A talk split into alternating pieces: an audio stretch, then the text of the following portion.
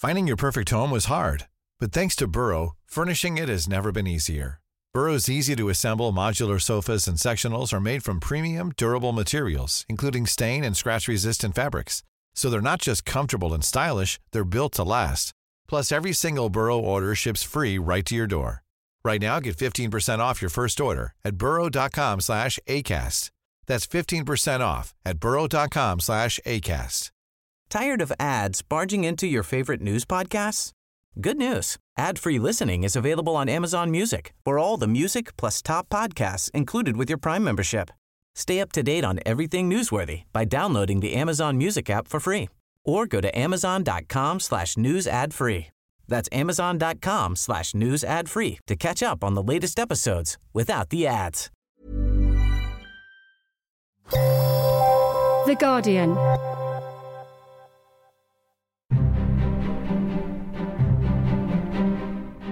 Welcome to Politics Weekly Extra. I'm Jonathan Freedland. He must go. He is a clear and present danger to the nation that we all love. Mr. Speaker, I can think of no action the House can take that's more likely to further divide the American people than the action we are contemplating today. Impeachment. It's meant to be a once in a century event. For the best part of 200 years, it only ever happened once in the middle of the 19th century with Andrew Johnson. Then it happened again with Bill Clinton, and that was sort of it. Um, two in 200 years. But on Wednesday night, another bit of history was made because the House of Representatives voted to make Donald Trump the first president in American history to be impeached not once, but twice. The difference this time is it wasn't just Democrats on their own in the House of Representatives. Several Republicans crossed the floor, as it were, to vote with them, and in effect to prosecute, to charge Donald Trump with the high crimes and misdemeanors that count as impeachable offences. And so it now moves over to the Senate for a trial. Again, the second time in basically a year that that's happened. How will it work? What are the rules? What are the potential punishments that could be meted out to Donald Trump? For all those questions, I wanted to talk to the world authority on impeachment, and that man is Noah Feldman. He's a law professor at Harvard University. He presents the Deep Background podcast. And he really has written hugely and extensively about impeachment. Indeed, he was the Democrats' first witness when they impeached Donald Trump the first time. And the very first question I wanted to put to him was given that Donald Trump is due to leave office anyway on January the 20th, and there now needs to be a trial, is there time for that process to happen before Donald Trump is due to leave the White House for the last time? There is time, if the Senate wishes, to hold a trial, even under rather compressed circumstances, in the next week. As you'll recall from the last uh, impeachment trial that we had just about a year ago, the Senate actually didn't entertain any witnesses. So the question is simply then time for arguments to be presented and time for the vote to occur. So it could, in theory, be done rather quickly. If, however, it's not done, that does not necessarily mean that the impeachment trial is over, because Impeachment includes, in this instance, two components. One, removing the president from office. That would be moot the minute he was out of office. But second, a separate matter of whether Trump should be blocked from ever running for office again.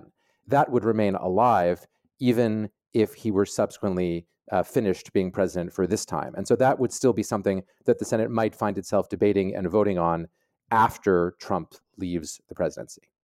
So that uh, that notion of it being an additional thing is the thing I'm interested in, which is if there's a conviction, is it automatic that he is? Let's say this is after January the 20th. Is it automatic that Donald Trump is then barred from even running for office again, let alone holding office? Or do the same group of senators who voted up or down on conviction, guilty or not guilty, have to go in and vote, a, you know, as it were, a second time, a second vote to make that decision on barring him from holding office? The latter. First, he would have to be convicted by the Senate of the high crimes and misdemeanors. Then, in a separate vote, the senators would vote on whether to bar him from office. There is some procedural reason to believe that that second vote would only require a majority of the senators present rather than the two thirds majority that would be required for conviction. but conviction would be required as a condition of subsequently barring him from office. So, in effect, the two thirds number is the one you want to focus on. So, 67 senators needed really for that first round. But then afterwards, yes, you maybe get there with, I suppose, 50 and a tie breaking vote from Kamala Harris. You could indeed have that. The reality, of course, though, is that those senators who were voting on the initial conviction would probably not convict him if they thought that an inevitable result was uh, ultimately for him to be barred from office. And so, although in principle what you're saying is true, in practice it's likely not to be that way.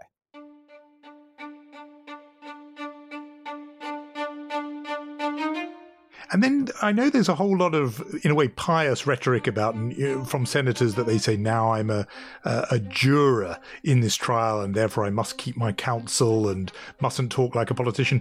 But how political is a vote in an impeachment trial? Are they really jurors, or are, will this be in British parliamentary terms, a whipped vote. Will Mitch McConnell tell his Republicans how to vote? And yes, there may be some rebellions, but this will run on party lines. How, how non partisan is that judgment? I think the jury analogy holds for some points, but not for others. They're not jurors in the sense that they're not sequestered. Their statement that they don't want to discuss their viewpoints is just a matter of political rhetoric. There would be not, no disqualification if they did discuss their views. They're under no obligation to keep an open mind. Um, after all, they are elected politicians, and uh, if they have a mind at all, we should be thrilled. And if it is open, that's a that's just an extra bonus. that said, they are sitting in judgment, and it is often said in the old analyses of impeachment that the lower house acts as the prosecutor and specifies what is in effect an indictment, and the upper house acts as the jury. And this is rhetoric that goes uh, back to the House of Lords when it used to hear impeachments. So, in the sense that they're sitting in judgment, they are a jury it will probably not be a whipped vote in the Senate. I think Mitch McConnell has already signaled uh, through leaks that he is, in fact, open to an impeachment going forward in some way, which is not the same thing as saying that he would vote to, to convict the president. And I think it would not be probably possible from a political standpoint to make this whipped. Even in the last impeachment vote, which came very close to being a party line vote, one senator, uh, Mitt Romney, did deviate and he did vote to convict the president on one of the two charges. Now, you just mentioned the first impeachment, and I mentioned at the top that you were the very first expert witness called by the Democrats uh, in that one. And I remember there was huge discussion, uh, uh, and you were a big part of it, about what counted as a high crime and misdemeanor, you know, whether even these were two separate categories. There's high crimes and there's misdemeanors, or does the phrase run together? And it was, you know, a lot of abstract, sort of almost theological discussion about that. And the case itself was quite complicated about the, the whether or not Donald Trump had abused his office in leaning on the leaders uh, leader of Ukraine to dig up political dirt on Joe Biden. This time it seems much more straightforward, but just talk us through why, beyond just to the naked eye looking awful, the scenes of Donald Trump, you know, whipping up his supporters and then them going marching down Pennsylvania Avenue and storming Capitol Hill. But why, if it does, does it rise to the level of an impeachable offence, namely a high crime and misdemeanor? The impeachable offense here, as framed by the House of Representatives, is incitement to insurrection. And that language sounds very severe, but that reflects a reality that was fairly severe in its own right. The theory of the article of impeachment is that the president incited, whipped up the crowd to engage in insurrection, defined as the attempt to interfere with the operations of the government or indeed overthrow the ordinary operation of the government by force. And that's based on the idea that at least some of the people who stormed the Capitol were armed and acted using force, and that their intent was not merely to temporarily interrupt the proceedings, but actually to stop Joe Biden from being declared president by the joint houses of, of Congress and to facilitate Donald Trump remaining president. So that's the theory uh, there, and it's supported by the evidence of Trump saying at that very rally, I was elected in a landslide. We must fight. You must fight. We must not fight with one hand tied behind our back. I think I'm saying it a little better than he said it. Um, yeah. And so the theory of the article of impeachment is that that amounts to inciting an effort actually to, in some sense, overthrow the government. If I were to translate that into more ordinary language, what I would say is you have a president here who has abused the power of his office to try to break the democratic process. And that process of interrupting the democratic process just culminated in his encouraging people to come from all over the country to protest at the Capitol what he called explicitly the stealing of the election. And because the election was not, in fact, stolen, and because the crowd, at his urging, then did enter the Capitol, that amounts to, to my mind, the high crime and misdemeanor of interfering with the democratic process. It's rather basic. I see. So, in his attempt, one of Trump's lawyers was was uh, on the air a day or two ago saying, "Look, obviously you, he deplores, you know, shaking his head in in in, in sort of shocked um, abhorrence the events on Capitol Hill." But it's very difficult, he argued, to prove that Donald Trump incited them because when he was speaking, and you quoted some of it about showing strength and you never achieve anything through weakness and so on, he of course meant it metaphorically. He was talking about showing political strength. All he meant were for his supporters to march down Pennsylvania Avenue and stage a demonstration. And that, of course, is within the rules under the First Amendment. They were just exercising their right of free speech. He, in other words, how important is it? To tie Donald Trump and his actions and rhetoric to the actions of the stormers of Capitol Hill, those people who did riot. And I suppose underneath that is a question about intent.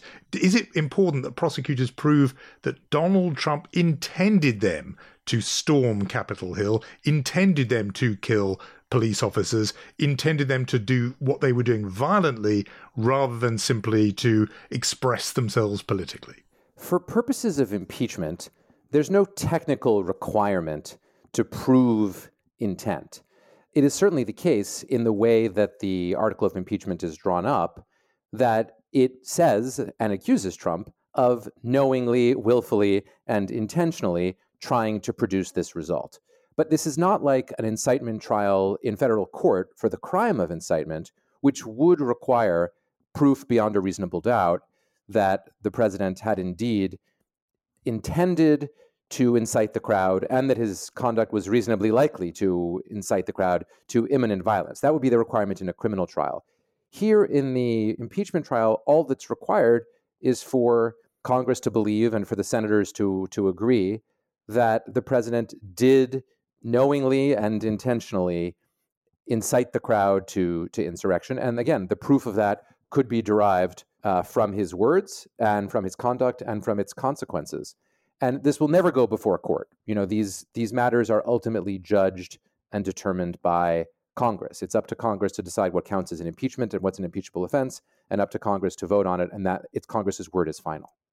And I remember one of the things you explained uh, a year or so ago was that in some ways the burden of proof is both higher and lower in a in an impeachment process. In other words, there are actions that might not count as crimes in a regular courtroom, but nevertheless would be impeachable, and similarly, things that might be impeachable um, or, or not impeachable that would count as crimes outside. Yes, I think both of those things are are true because the point is that a high crime and misdemeanor, what makes it high is that it is connected to politics. It's connected to the president's office as the president. So the president could commit a, even a relatively bad crime in his personal capacity, and that would not necessarily be a ground for impeachment.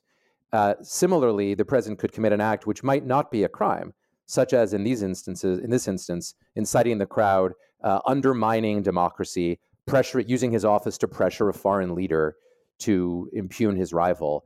Those might or might not be convictable as crimes but they certainly are high crimes in the sense that they are abuses of office to subvert the system. We will never give up. We will never concede. It doesn't happen. You don't concede when there's theft involved.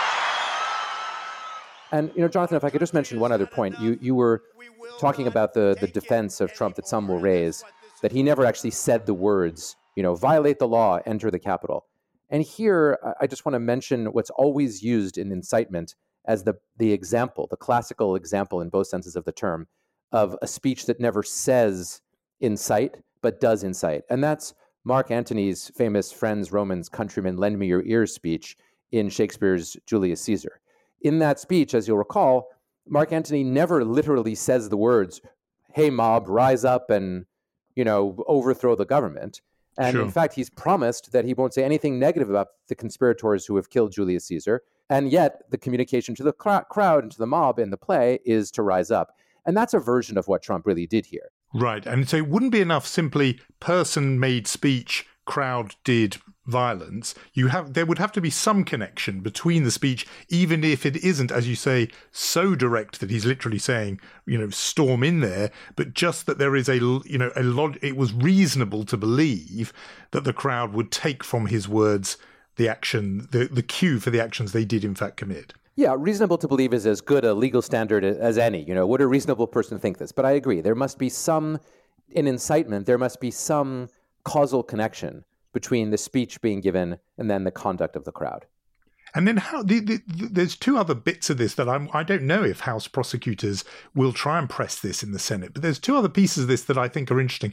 One is his actions afterwards, and there is a whole lot of reporting and dispute actually about whether or not he acted quickly enough to defend the Capitol. And this, this, this reporting that's out there about him delaying agreeing to send in the National Guard. And then, secondly, this notion of remorse. And, you know, the, he did do this sort of contrite slightly hostage video statement, uh, uh, you know, hours later or the next day, where he appeared to say, you know, okay, now time for healing and getting on. And people said, oh, he's doing that to fend off prosecution to show that look i'm a you know I'm, I'm behaving. And i wondered from your point of view how much either of those things count? Are they you know germane to this case to say look he didn't try and stop the violence by sending the national guard and did he show contrition they are germane insofar as they shed light on what his intent was when he was talking to the crowd if there's circumstantial evidence that emerges, as there may well be, that suggests that he was excited that the crowd went in, that he was not eager to call in the National Guard, and he seems to have been on both sides of that question in his subsequent attempts to make sense of it. If we find out more about that, that could be indicative of his intent when he was actually speaking. And the same is true for any remorse later. You know, I mean, his critics will say, well, he didn't mean that. He was covering himself. And he will say, no, I never wanted there to be any violence. And similarly, when he said to them, go home, you know, he said, he said to the crowd, go home and follow the law. But in the very same speech, he said, We love you and you're very special people to the people who were in the process of ransacking the Capitol and threatening the lives of members of Congress. So that too, I think, will be parsed, and each part of the speech can be used to support one view of the president's conduct. Um, just, this is maybe a little political question, but I wonder the, the House Republicans who joined Democrats to vote for impeachment, does that have any extra force. Uh, I, I don't want quite want to say legally because the, the the law and the politics combine in these cases. But does it make the the, the prosecution case that much stronger that it didn't only go on party partisan lines uh, in the House of Representatives? It has major political significance. You know, Liz Cheney, who was the third highest ranking Republican in the House, uh, daughter of the former Vice President Dick Cheney publicly announced even before the vote that she was going to vote for impeachment. And, you know, that has real moral suasion. She's very conservative. And I hope and trust that if this does go to trial in the Senate, as it probably will, that there will be Republicans who will vote for impeachment. I mean, in a perfect world, there would be enough actually to to remove the president. But even if that's not the case, I really hope that there will be enough Republicans prepared to express that moral judgment, and that I think that will resonate. Interesting you attach an if there. Is there a chance this does not go to the Senate? There is a small chance. You know, at an earlier stage of this process, one of the things that Democratic leadership was discussing in the House of Representatives was passing an article of impeachment, but then not sending it over to the Senate, which is what is required to trigger the trial. As you'll recall, that was also a strategic judgment that was used for some period of time, for some weeks, in the last impeachment. And there was actually some discussion of whether it was worth sending the articles of impeachment over to the Senate at all, given that they were very confident that they weren't going to be uh, ultimately lead to the removal of the president. Sure, but you, as a rule of law guy, you would want it to go to the Senate, surely. Well, my view would be that if it did not go to the Senate, it would not go down in the record books as an impeachment. Um, and yes, I think that if a indictment is made, the appropriate thing to do is then to bring it to trial so that it can be tried. Yes, I think that's a basic principle of rule of law. If you charge someone with a crime or a high crime, you ought to give that person an opportunity to defend himself. And the Senate trial is the place for the president to defend himself. So let's just, uh, in our closing minutes, just rattle through some of the scenarios in which um, there isn't a conviction and what other options are available. There, there, there, was some floating of uh, in the House, but it could happen in the Senate as well, of a motion of censure uh, where you sort of condemn the president. And I, I, think that's how the outcome in the Clinton case, where he was censured by the Senate, uh, you know, a very firm slap on the wrist. It feels insufficient given what actually happened uh, on Capitol Hill last week, but is that your view too? Censure would be purely symbolic. It might be better than nothing. And had that been what Congress started with, had they said, you know, we're going to censure the president and in a resolution begun by saying, whereas we don't have very much time to do impeachment, so we're just going to do censure, that might have been significant enough. But a political judgment was made, and this, these are political judgments by the Democrats to go forward with it, with an impeachment process. And I think now it would seem like half a loaf. And you couldn't do censure, but we're also going to bar him from office. That wouldn't work. No. Under the Constitution, the impeachment provision can only lead to exclusion from office on conviction. Now, there is one other possibility. This is your, I think, your thought about once he has left office, uh, and is an ex president, the notion of the charge of inc- incitement could be pursued because of a provision in, and I think the 14th Amendment of the Constitution. Tell me if I'm wrong. You're right. So, the 14th Amendment to the Constitution is one of the amendments enacted in the aftermath of the American Civil War.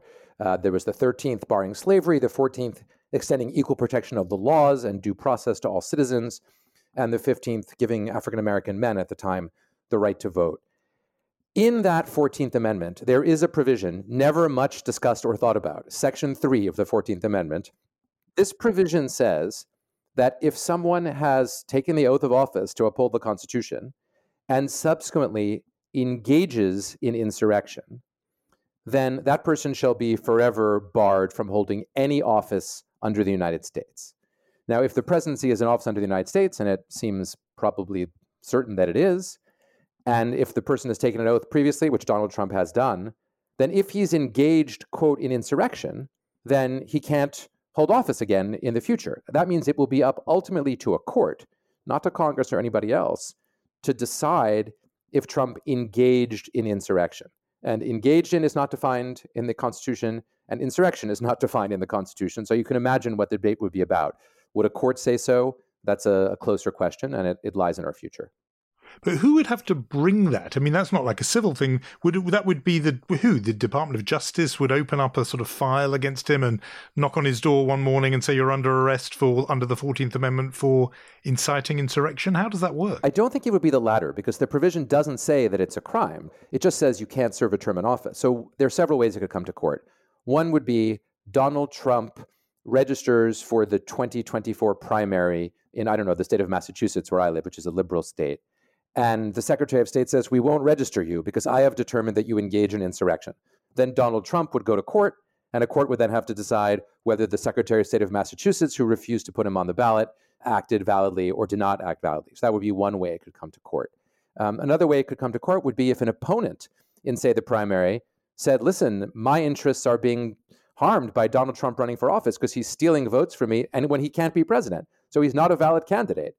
So you, you have to imagine it's similar to, you know, the Constitution says you have to be 35 years old to be president. Imagine a 32 year old ran for the presidency. What would be the constitutional provision for blocking that person?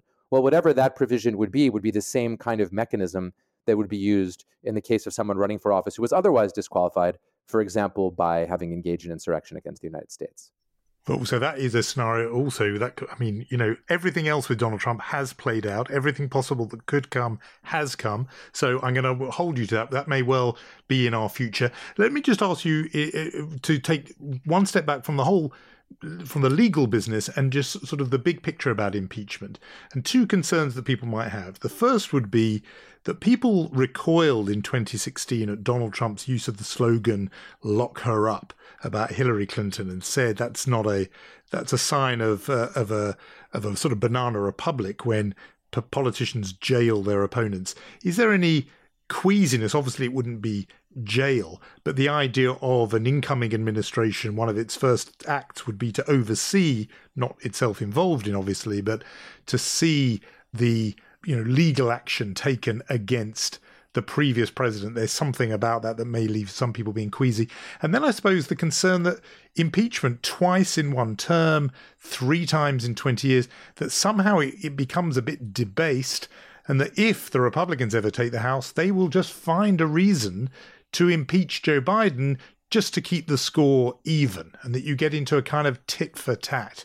Uh, with what was meant to be a once in a century type provision, it becomes routine. There's always a risk, as you say, in a democracy that if you break unwritten norms, then the other side can break them as well. I don't think this counts as likely to produce that sort of result. I think if anything, that was an argument that could have been made about the last impeachment, although Trump's conduct was so egregious and it was on that, you know, on that transcript of the telephone call that I ultimately thought that it wasn't going to lead to an attempt to dream up a way to impeach, uh, to impeach Joe Biden. And this conduct is so outlying in U.S. history. It's just so remarkable that I don't think that the tit for tat problem is really posed under these circumstances. We should point out that after my conversation with Noah Feldman, the White House released a video of Donald Trump condemning the violence of last week's riots. Violence and vandalism have absolutely no place in our country and no place in our movement. Making America great again has always been about defending the rule of law. Interestingly, he didn't mention impeachment anywhere in that video. Uh, Noah Feldman, always on this podcast, we ask a what else question. Uh, we're not going to get you to stray about something else going on in the news because law is your field. But our what else will be these this raft of legal appointments and D- Department of Justice appointments that Joe Biden has made. Merrick Garland is his choice for Attorney General. What does the legal community, people like you, make of the choices Joe Biden has made? The legal community broadly has an extremely positive view of Merrick Garland, justifiably so, in my view. He had a distinguished career in the Department of Justice before becoming a federal judge. He's then spent close to 20 years as a federal judge, actually a bit more. And he's got a reputation as being fair, straightforward, moderate. He enjoys the kind of universal respect that makes people think that he is the man to begin to restore some credibility to a Department of Justice that's been very badly harmed in its reputation in the in the Bill Barr era. So I and others are pretty enthusiastic about about that choice. And then um, the people who will be working alongside Garland, some of which, some of whom have been announced, also seem to be on the whole comparably, comparably excellent. Noah Feldman, Harvard law professor, host of the Deep Background podcast. Thanks so much for joining me on such a historic occasion. It's my, uh, I would say pleasure, but I, I suppose it's more an obligation. It's a pleasure to speak to you, and I'm sorry for the occasion for it.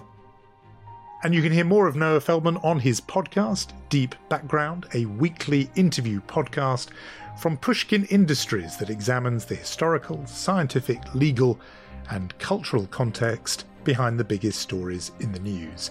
And that is it for this week. But make sure to listen in next week when we'll cover what is set to be one of the most important days in the US politics calendar. It's Inauguration Day. Donald Trump won't be there, but hundreds of security and police officers certainly will be as they try to repair the damage done last week with the Capitol Hill riots as they protect Congress and everyone else who turns up for the moment when Joe Biden takes the oath of office that makes him president. It promises to be an historic day however it plays out. If you're interested in some different news from the United States, do listen to Friday's episode of our sister podcast, Today in Focus, where the team are looking at Donald Trump's relationship with capital punishment. But for now, it's goodbye from me. The producer is Danielle Stevens. I'm Jonathan Freedland. Please do stay safe. And as always, thanks for listening.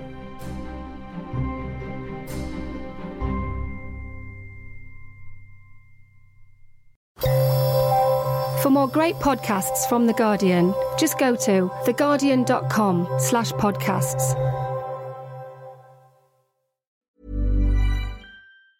Tired of ads barging into your favorite news podcasts? Good news. Ad-free listening is available on Amazon Music for all the music plus top podcasts included with your Prime membership. Stay up to date on everything newsworthy by downloading the Amazon Music app for free or go to amazon.com slash news ad free. That's amazon.com slash news ad free to catch up on the latest episodes without the ads. Spring, is that you? Warmer temps mean new Allbirds styles. Meet the Superlight Collection, the lightest ever shoes from Allbirds, now in fresh colors. They've designed must have travel styles for when you need to jet. The lighter than air feel and barely there fit make these shoes some of the most packable styles ever. That means more comfort and less baggage. Take the Superlight Tree Runner on your next adventure. Its cushy, lightweight foam midsole supports every step, and the extra outsole traction gives you the grip to just go for it. The eucalyptus fiber upper adds next level breathability to keep you going all day. Plus, the Superlight Tree Runner is comfortable and ready to go right out of the box. So, what can you do in a superlight shoe? What can't you do is the better question. And because they're super packable, the real question is where are you taking them? Experience how Allbirds redefines comfort. Visit allbirds.com and use code SUPER24 for a free pair of socks with a purchase of $48 or more. That's A L L B I R D S.com, code SUPER24.